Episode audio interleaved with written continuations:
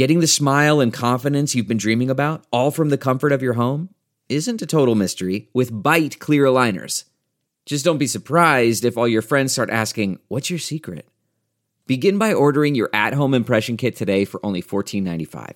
Byte clear aligners are doctor directed and delivered to your door. Treatment costs thousands less than braces, plus, they offer flexible financing, accept eligible insurance, and you can pay with your HSA FSA.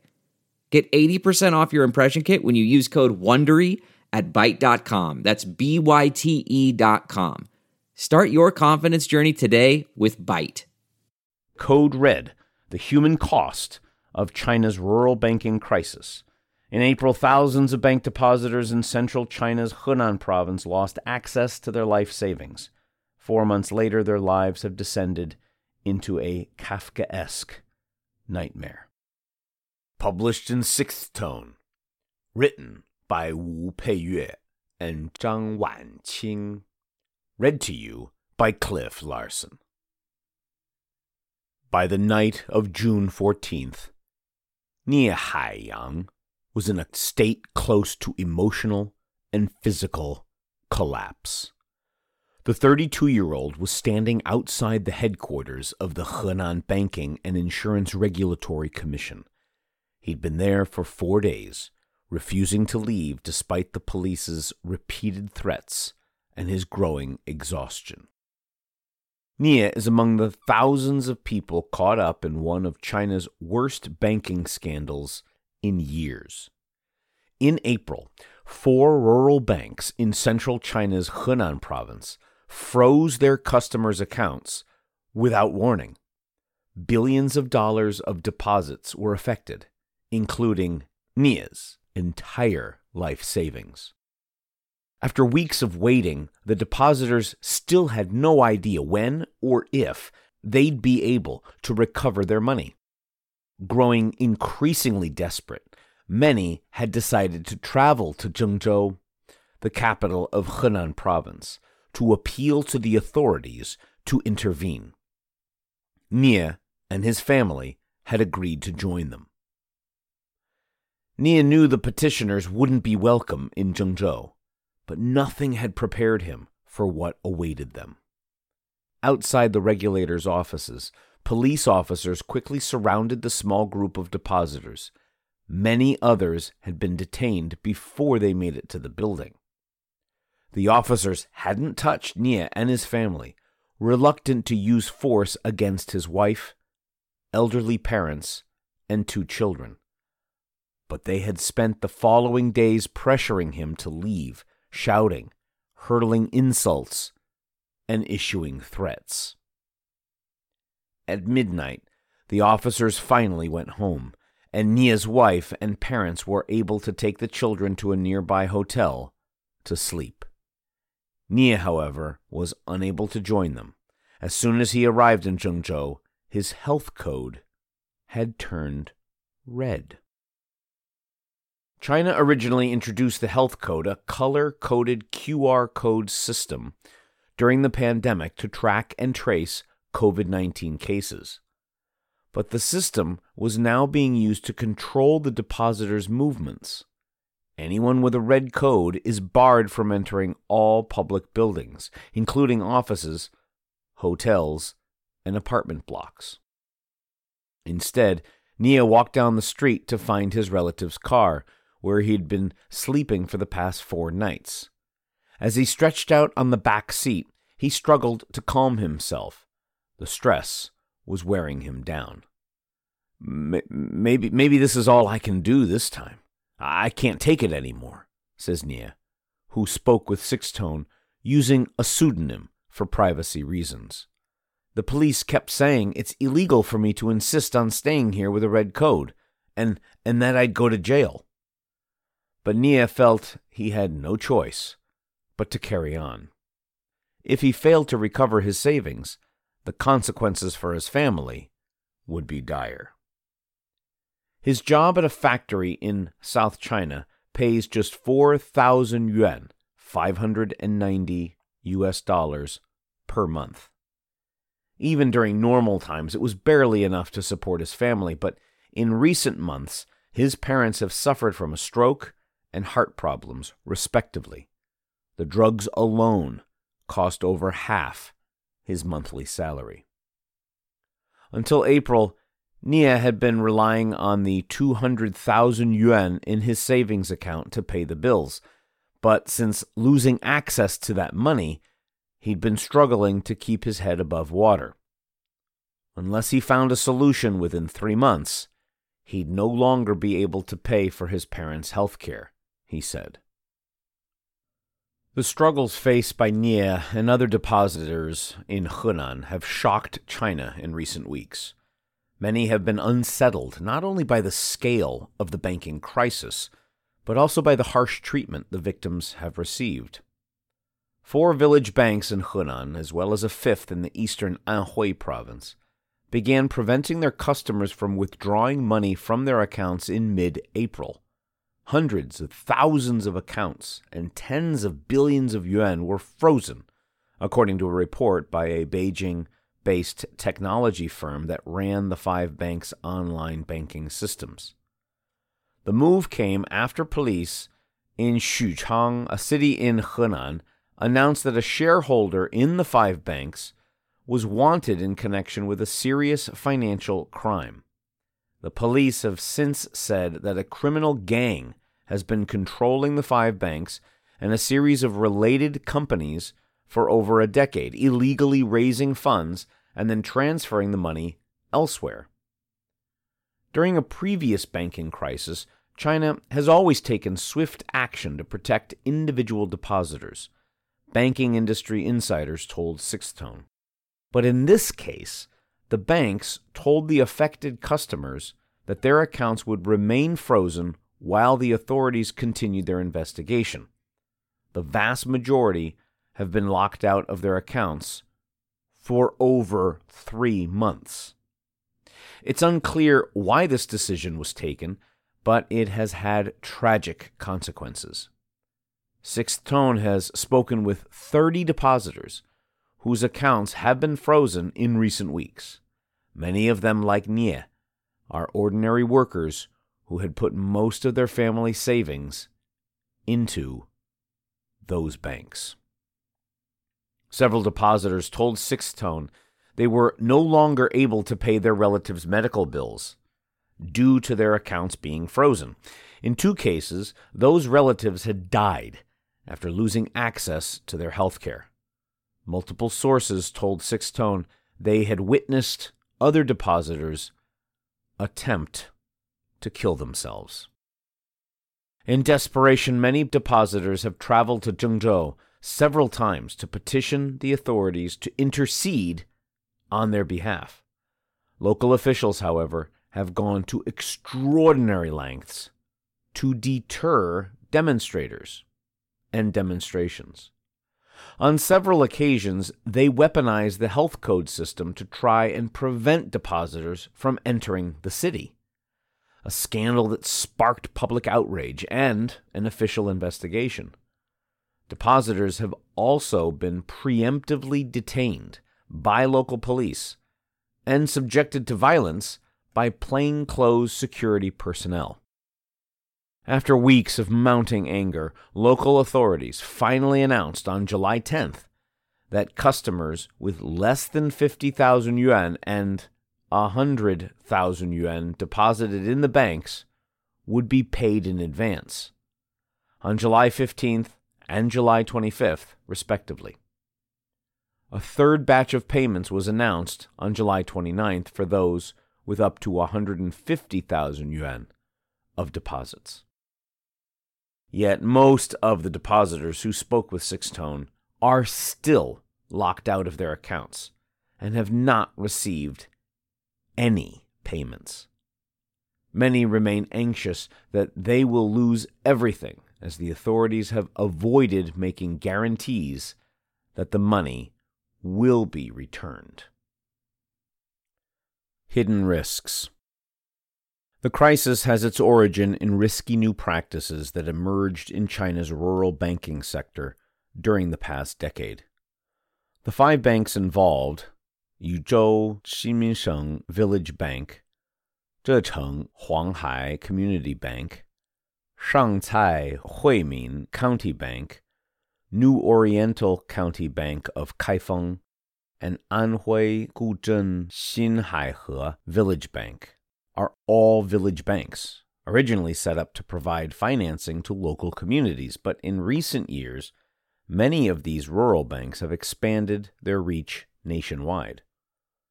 The five banks and several other rural lenders began selling fixed deposit products via major fintech platforms, including JD Digits, backed by the Chinese e commerce giant JD.com, and tech behemoth Baidu Duxiaoman Financial.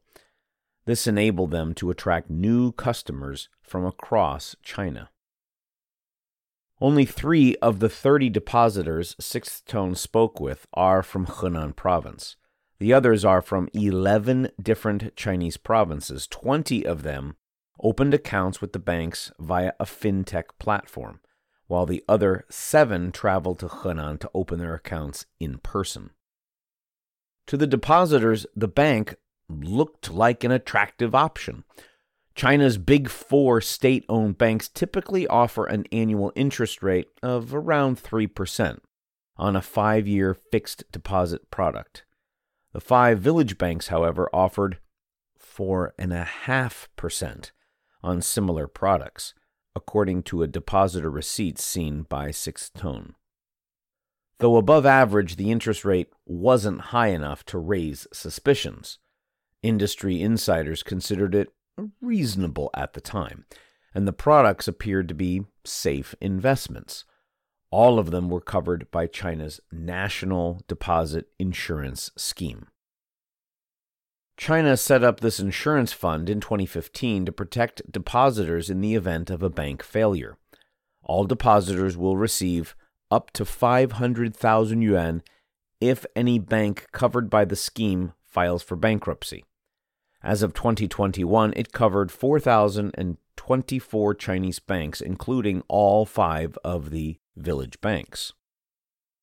Nie opened an account with one of the banks in person after paying a visit to relatives in Kaifeng, a city in Henan, in early 2020. Several have already deposited money in the bank and recommended that bank to Nie. Over the following months, he also invested in multiple fixed deposit products via the bank's app. I was attracted by the relatively high interest rate, and I could withdraw the interest I received every month, said Nie. And by this time, however, Chinese authorities were already growing concerned about the risks imposed by rural lenders. In 2020, there were 89 banks selling fixed deposit products via third party fintech platforms, of which 84 were small or medium sized lenders. Between them, they had attracted around 500 billion yuan of deposits, double the previous year's total. In early 2021, the China Banking and Insurance Regulatory Commission, CBIRC, banned banks from offering long term fixed deposit products via fintech platforms. It said the trend posed hidden risks due to the lack of regulatory capacity. Meanwhile, policymakers also published a draft regulation prohibiting regional banks from opening accounts for depositors from another province. They added, however, that there would be a sufficient adjustment period for smaller banks under severe debt pressure. After these announcements, JD Digits and Duxiaoman removed all fixed term deposit products from their apps. The banks, however, began urging customers to download the bank's own apps so that they could deposit even more money in their accounts. Several depositors told Sixth Tone cut off. The first depositor to realize that something was wrong was Xue Jing, the owner of an electrical repair workshop in eastern China's Shandong province. She'd been a customer of Yuzhou Xinminsheng, one of the five banks, since 2011, when she saw an ad on one of her favorite fintech platforms. On April 16th, Xue wanted to transfer some money from her Xinminsheng account to another account she had with a different bank. The transaction, however, kept failing. She tried calling customer service, but nobody answered. Two days later, the Xinminsheng app went down with a message stating that the system was being upgraded. When Xue finally managed to get through to customer service on April 21st, the operator told her that she may have been defrauded by criminals via the bank's online system. They advised Xue to contact the police. The same number that they used to tell me to download the app became the one they used to tell me I'd been scammed, says Xue, who also requested anonymity for privacy reasons. Nie found out the truth soon after. After finding he was unable to log into the bank's online platform, he contacted his relatives in Kaifeng. They told him that the local depositors had been having problems making large withdrawals from the bank since March. When Nie finally got through to customer service in late April, they told him that the bank's online system was down due to a fraud case, but that its physical outlets were operating normally. He traveled to Henan days later only to be told he couldn't withdraw his money as the police were investigating a financial crime. At first, most of the depositors were concerned but assumed the matter would be resolved soon. China has seen several high profile banking scandals in recent years, but the impact on ordinary depositors was contained. In 2018, a village bank in North China's Hebei province was found to have issued fraudulent loans worth hundreds of millions of yuan. A year later, Chinese authorities were forced to nationalize the troubled Baoshang Bank, a major lender in Inner Mongolia Autonomous Region, before eventually allowing it to go bankrupt. In both cases, local authorities gave depositors assurances that their money would be protected in accordance with the National Deposit Insurance Scheme. Chen Haozhuan, a customer service manager at Luqiao Fumin Village Bank in eastern Zhejiang province, told Sixth Tone. Bank crises caused by insider crimes are not rare in China, but in such events, depositors have always had free access to their savings, said Chen. This time, however, the authorities gave no such guarantees. Instead, an eerie silence descended around the case. The depositors' accounts remained locked for weeks, and then months. In May, the CBIRC handed the matter off to regulators in Henan. The Henan authorities didn't issue any announcements on the case for two months. Rising panic. By mid May, depositors were becoming severely anxious. Hashtags related to the Henan banking scandal started trending on Weibo, China's closest equivalent to Twitter, and Douyin, the Chinese version of TikTok. Many depositors were already struggling financially. Zhou Yun, a depositor from southwest China's Guizhou province, had to borrow more than 200,000 yuan from friends and relatives to pay for emergency medical treatment for her elderly parents and parents in law. If it wasn't for the bank not paying me back, I, I would have had the money to provide treatment for my family, says Zhou, who requested anonymity for privacy reasons. I hate the feeling of begging and borrowing from others. If the bank doesn't pay me back soon, I, I don't know who to borrow from next. As early as April, Zhou had seen other depositors driven to take extreme action. During a visit to the branch of New Oriental County Bank in Kaifeng, she witnessed a woman who claimed she'd been waiting at the bank for days threatened to kill herself unless the staff returned her money. The woman then tried to throw herself from the second floor railing, but was dragged back by several bystanders. Fearing their money was at risk, depositors organized four large scale demonstrations in Zhengzhou from late May, gathering on the street outside the Henan banking regulator's headquarters to petition the authorities. Nie and Xue participated in all four demonstrations. The first time, Yang Huajun, the regulator's deputy director, emerged from the building to speak with the depositors. He told them that their money was guaranteed to be protected, as long as it came from legal sources and hadn't received additional interest, according to video footage recorded by the depositors seen by Sixth Tone. But things quickly turned ugly. The depositors refused to leave until Yang issued a formal statement reiterating his guarantee.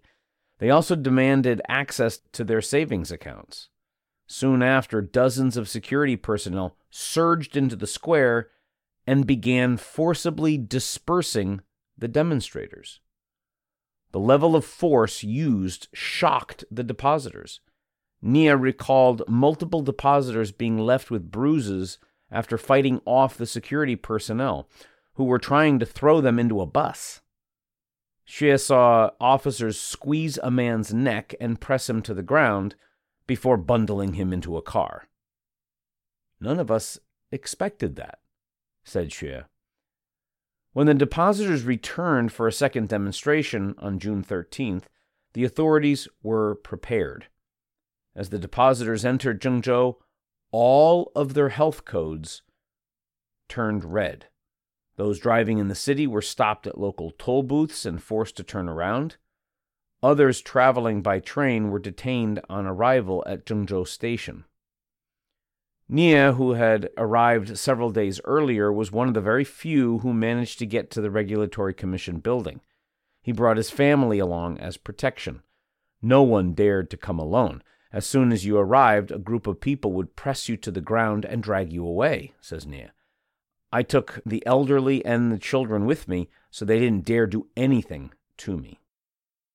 Five officials in Zhengzhou were later punished for interfering with the depositors' health codes without authorization after the incident was widely reported by the media.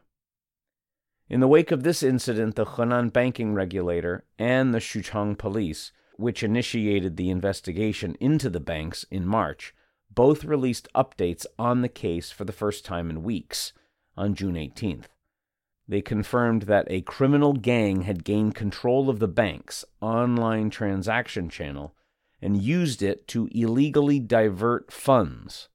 The police said that New Fortune Group, one of the bank's shareholders, had committed a series of crimes since 2011 but neither announcement mentioned the depositors, whether their money would be protected, or when they might be able to access their accounts.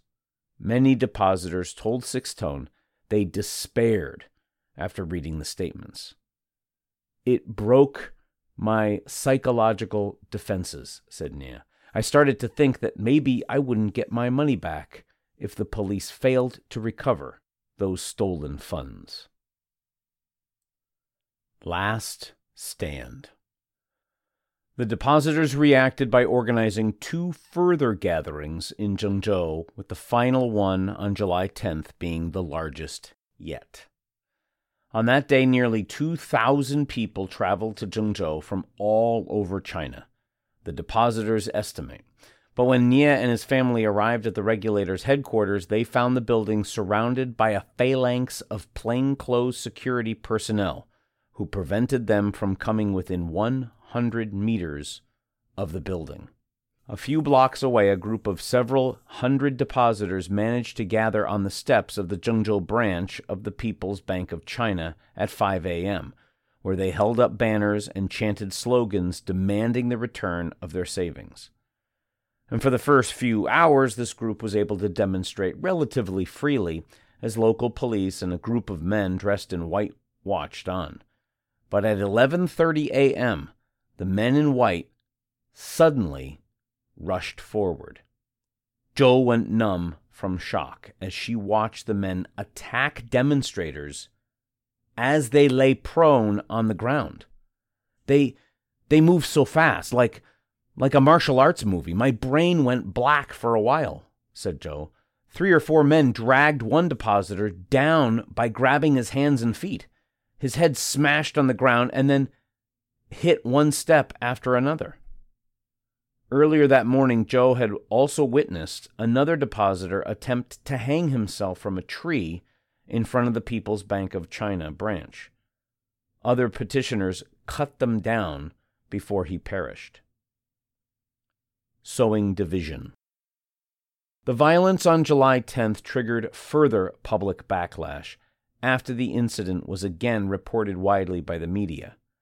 A day later, local authorities abruptly released a risk disposal plan which promised to make advance payments to two groups of customers who had deposited up to 100,000 yuan in the four Henan banks. The plan was based on the fund recovery situation, the notice said. Once again, however, most of the depositors became even more worried about reading this latest statement and announcement. Throughout the document, the authorities referred to those affected not as depositors, but as off book business customers, a term that was unfamiliar to banking industry insiders who spoke with Sixth Tone. The unusual language added to existing doubts over whether the depositor's money would be protected under the depositor insurance scheme. In theory, payments through the scheme can only be made in the event of bank failing. But the CBIRC has said that the four banks are operating normally, while the local banking regulator said it would formulate a plan for reimbursing the bank's customers once they had recovered the money from the criminal gang. It remains unclear when that might happen.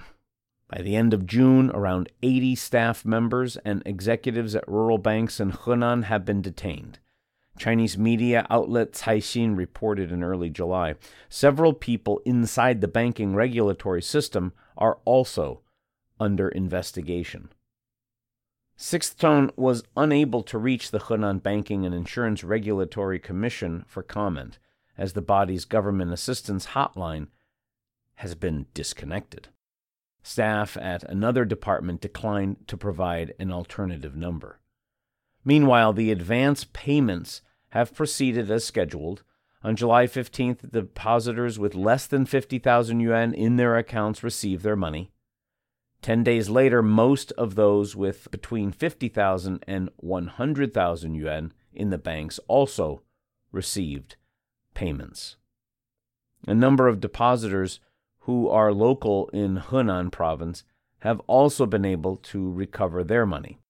On the evening of July 29th, the Henan Banking and Insurance Regulatory Commission announced that a third batch of advance payments would be made to people who had deposited between 100,000 yuan and 150,000 yuan in the five village banks.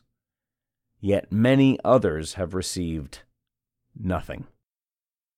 Of the 30 depositors Sixth Tone interviewed, only four have been totally reimbursed, while one person has received a portion of their money back. Two more expect to be partially reimbursed during the third batch of payments. The remaining depositors appear to be losing hope. Several told Sixth Tone they suspected the payments were designed to reduce the number of people going to Zhengzhou to petition. Nie said he knew around 200 people from Kaifeng who joined the protest on July 10th, but as they're from Henan, most of them have now received their money. Our energy is even smaller now, and our unity has been broken, says Nie. Nie, however, has vowed to continue petitioning. The trips to Zhengzhou are adding to the financial strain that he is under. In the past, he used to travel outside Guangdong just once a year to save on travel expenses, but he sees no other option. If I don't go, there will be no hope, he said. The more people join, the likelier it is that our voices will be heard.